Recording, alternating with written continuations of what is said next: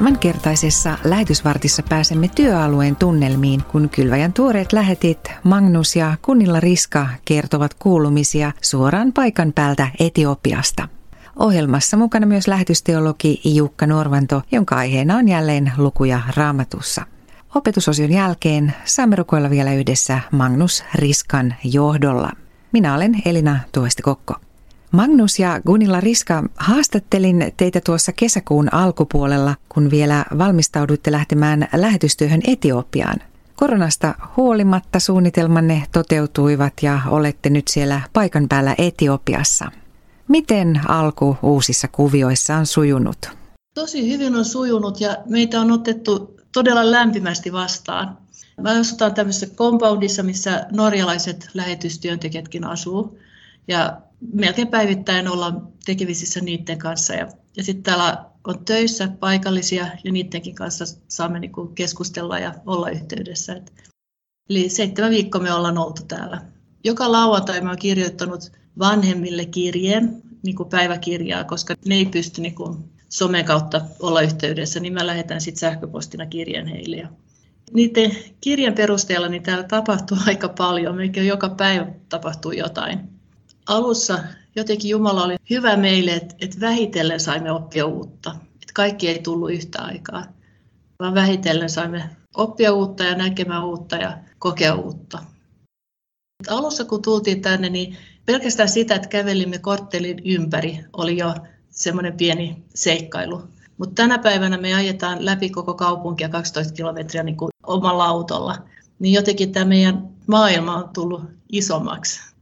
Etiopia on ajautunut marraskuun alkupuolella vakavaan konfliktiin maan pohjoisosassa Tigrayn osavaltiossa. Millä tavoin tämä tilanne näkyy asuinalueellanne? Joo, se on hyvä kysymys. Itse asiassa tämän tilanteen vakavuus ei ollut sillä tavalla selvä meille, kun tultiin tänne, että ne, jotka ovat asuneet, tehneet töitä, suomalaisetkin täällä niin kuin alueella aikaisemmin vuosikymmeninä, niin on, on kertonut, että no, tällaista on ollut liikehdintää enemmän tai vähemmän aikaisemminkin, mutta nyt se on kyllä ollut tosi pahan näköistä ja, ja, ja vakavaa, että itse asiassa tässä pääkaupungissa se ei kyllä tunnu oikeastaan yhtään miltään. Muutama pienempi räjähdys on kyllä ollut täällä ja poliisi on ottanut kiinni tämän äh, Tigrein vapautus TFLPn ihmisiä ja on vanginnut heitä etsii heitä itse asiassa ympäri Etiopiaa, myös Addiksen ympäristössä, että sillä tavalla se näkyy. Mutta se on vaikea mitä on tapahtunut itse asiassa siellä pohjoisessa, koska viranomaiset on katkaissut internetyhteydet siellä ja siellä ei pysty ollenkaan välillä sieltä tulee hyvinkin vähänkään tietoja. Etiopalaiset itse, kyllähän, kyllähän ne yrittää seurata, seuraa meitä varmasti monta kertaa paremmin kuin, kuin ymmärtävät radion ja television.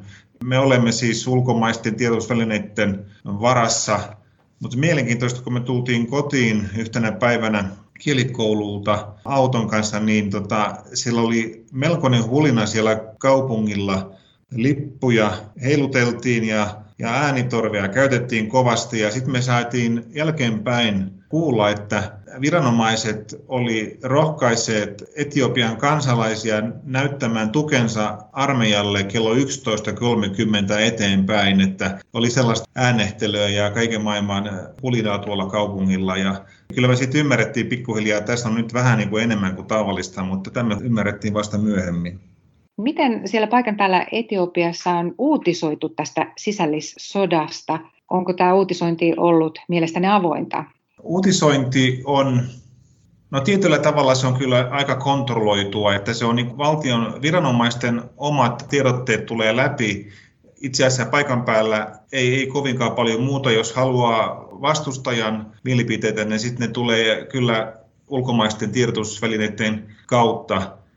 En halua ollenkaan antaa sellaista kuvaa, että olisin jonkinlainen asiantuntija kuuden seitsemän viikon jälkeen, mutta hiukan on ihmetyttänyt kyllä länsimaisten tiedotusvälineiden sellainen tietty kysymysmerkki, kun ne kirjoittaa tuosta pääministeristä ja että kun hän on, hän on saanut siis Nobelin rauhanpalkinnon, niin nyt hän tekee näin ja näin ja näin.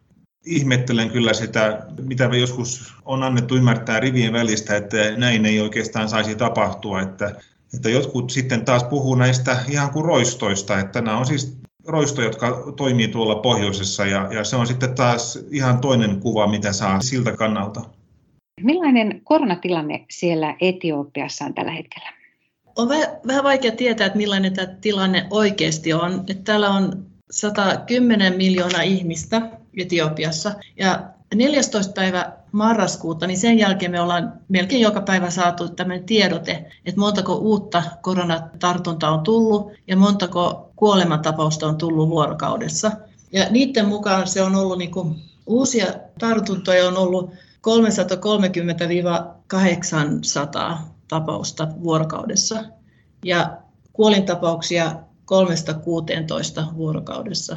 Niin se on kyllä aika pieni määrä verrattuna siihen, että miten monta ihmistä täällä asuu. Toisaalta ei tiedetä, että onko tämä todellinen luku, että testataanko kaikki, tai tiedetään, että kaikkea ei testata. Että on ihmisiä, jotka on sairaita eikä käy testauksessa. Mutta nämä on ne viralliset tiedot, mitkä meillä on. Ja katukuvassa melkein jokainen, tai ainakin yli puolet käyttää maskia, koska on maskipakko. Ja kun me käydään kaupoissa, niin tämmöisissä tavarataloissa, niin siellä ne jopa mittaa lämpöä, että onko sulla lämpöä, niin jos on, niin ei pääse sisään. Mutta toisaalta minusta tuntuu, että me saadaan liikkua vapaammin täällä kuin Suomessa, että me ollaan käyty Jumalapalveluksessa melkein joka sunnuntai ja vietetään siellä jopa ehtoollista.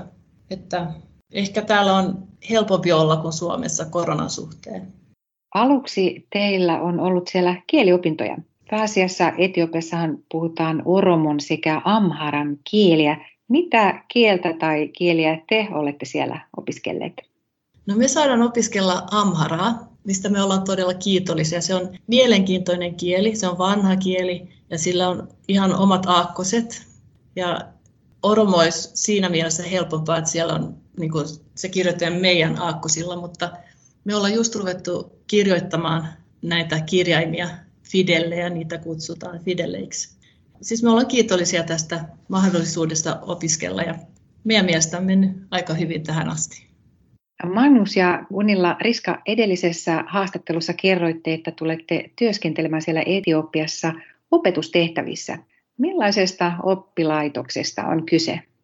Sen nimi on Tabor Evangelical College, lyhennelmänä TEC. Sitä pystyy googlailemalla kyllä pikkasen myös selvittelee. Siellä on myös alueella sellainen kunnon compoundi, se on Avasan kaupungissa, Avasan järven itäpuolella, sellainen suht iso compound, missä on myös ollut, tota, tänäänkin vielä siis ihan koulu vähän nuoremmillekin, mutta siellä on siis raamattuja ja lähetystyöhön tähtäävää koulutusta, että on ymmärtänyt, että noin 95 prosenttia näistä, jotka tulee sinne opiskelemaan raamattua ja, ja lähetystyöhön suuntautuvia, niin on evankelistoja tai pastoreita eri puolilta, ehkä lähinnä just etelämästä, niin se ei ole pappien koulutusta, mutta se on ikään kuin sellaista jatkokoulutusta niin tällaisille seurakuntajohtoon kuuluville aktiiveille seurakunnissa. Emme ole itse olleet siellä vielä paikan päällä. Meidän on tarkoitus käydä siellä tutustumassa nyt jouluaikoina, kun meillä on vähän enemmän vapaata. Ja mielenkiinnolla odotamme sitä ja, ja tapaamista sen rehtorin kanssa. Magnus ja Gunilla Riska, millä mielin olette suuntaamassa kohti joulua ja tulevaa uutta vuotta? Ihan hyvällä mielellä ja oikeastaan tämä on yksi semmoinen joulu, kun saa keskittyä siihen olennaiseen, että täällä joulustressiä ei ole ollenkaan. Katukuvassa ei näy, että olisi joulua. On semmoinen kesäinen Suomen ilma, Suomen, niin kuin Suomen kesä, semmoinen ilma on ulkona. Mutta meillä on kyllä kotona tämmöisen adventtikynttilikö, missä on neljä kynttilää ja sitten meillä on seimi. Muita koristeluja meillä ei ole nyt ensimmäinen adventtisunnuntai kun meni jo, niin me oltaisiin haluttu lähteä kirkkoon, mutta silloin me oltiin kotona, koska me, yksi meidän tuttava on saanut koronaa, niin sen takia me oltiin karanteenissa, niin ei päästy siihen kirkkoon. Eli laulettiin sitten netin kautta Hosiannaa. Mutta ihan hyvällä mielellä odotamme joulua ja, ja sitten kun joulu tulee, niin varmaan me ollaan yhteydessä lapsiimme ja, ja jollakin tavalla mun vanhempiin, että saisimme toivottaa heille hyvää joulua. Ja seuraavaa vuotta ajatellen, niin siis meidän kielikoulu jatkuu tuohon helmikuun alkupuoleen vielä puoleen väliin saakka, kun täällä on sitten meillä työntekijöiden kanssa täällä konferenssi ja sen Ilmeisesti helmikuun lopulla ollaan sitten muuttamassa tuonne Avasan kaupunkiin etelään. Se on noin 250-300 kilometriä täältä. Otamme kimpsumme ja kampsumme, ajamme sinne ja rupeamme sitten totuttelemaan pikkasen lämpimämpää. Siellä on lämpimämpää vielä kuin täällä. Tutustumme tuleviin työtovereihimme ja toivon mukaan saamme myös pikkasen opiskella myös Amharaa siellä jatkossa, mutta siellä tulee varmaan sitten pikkuhiljaa näitä opetustehtäviä ja, ja tota, valmistautumisia vastaan. Kertaatteko vielä, millä tavoin teidän matkassa voi olla mukana täältä Suomesta käsin? Meidän puolesta voi rukoilla ja kirjoitamme kymmenen kirjettä vuodessa. Eli kesällä ei, ei yhtä paljon kuin talvella. Siis kesällä ei yksi per kuukausi, mutta talven aikana ja syksyllä keväällä yksi per kuukausi. Ja näitä kirjeitä voi tilata kylväjän kotisivun kautta. Tai jos se on helpompaa, niin mulle voi lähettää sähköpostia, niin sitten mä opastan, että miten saa niitä tilattu. Ja mun sähköpostiosoite on gunilla.riska miukumauku flom.fi. Millaisten asioiden puolesta toivotte ohjelman kuuntelijoiden ja lähettäjienne rukoilevan tällä hetkellä?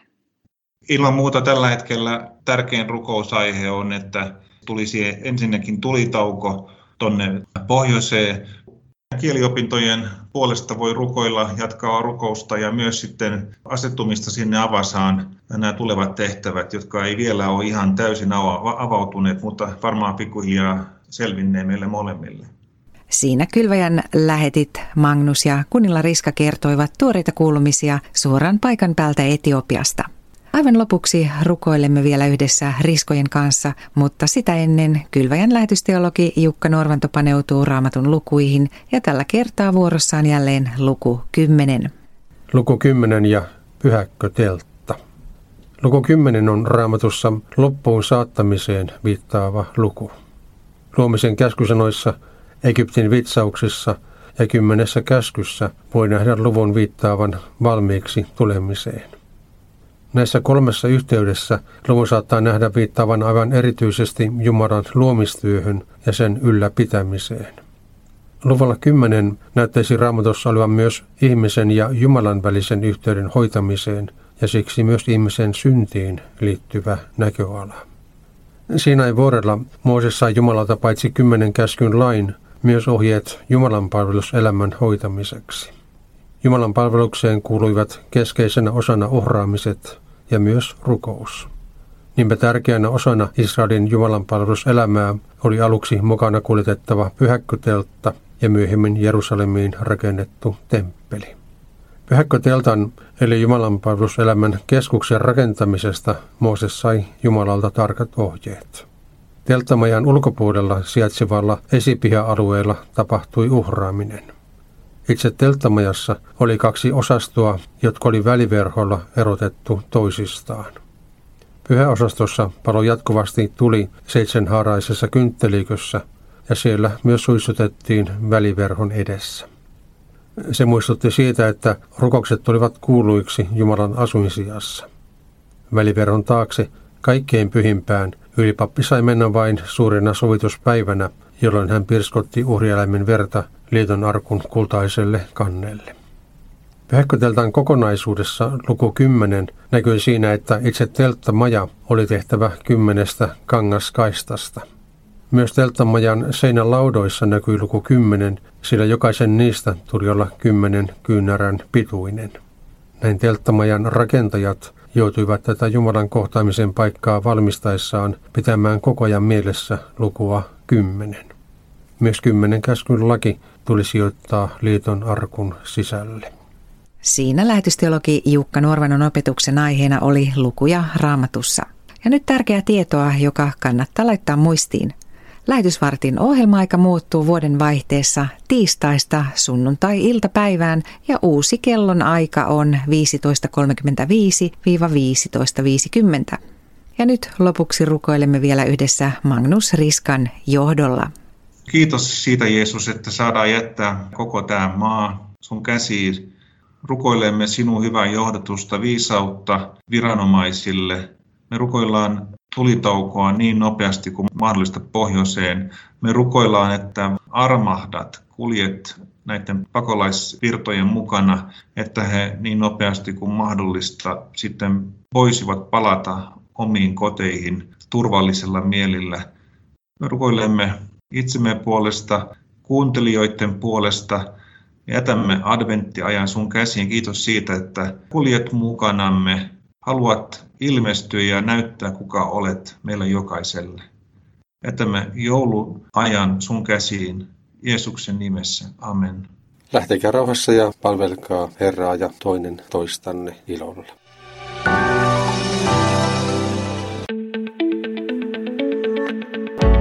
Kiinnostuitko lähetystyöstä? Haluaisitko hypätä syvemmälle? Liity työntekijämme säännölliseksi tukijaksi. Se onnistuu kätevästi kylväjän kotisivujen Liity ja tilaa lomakkeen kautta. Saat työstä henkilökohtaiset ja ajantasaiset kuulumiset sekä rukousaiheita. Lisätietoa osoitteesta kylvaja.fi. Rukoustyömme puolesta on valtava voimavara.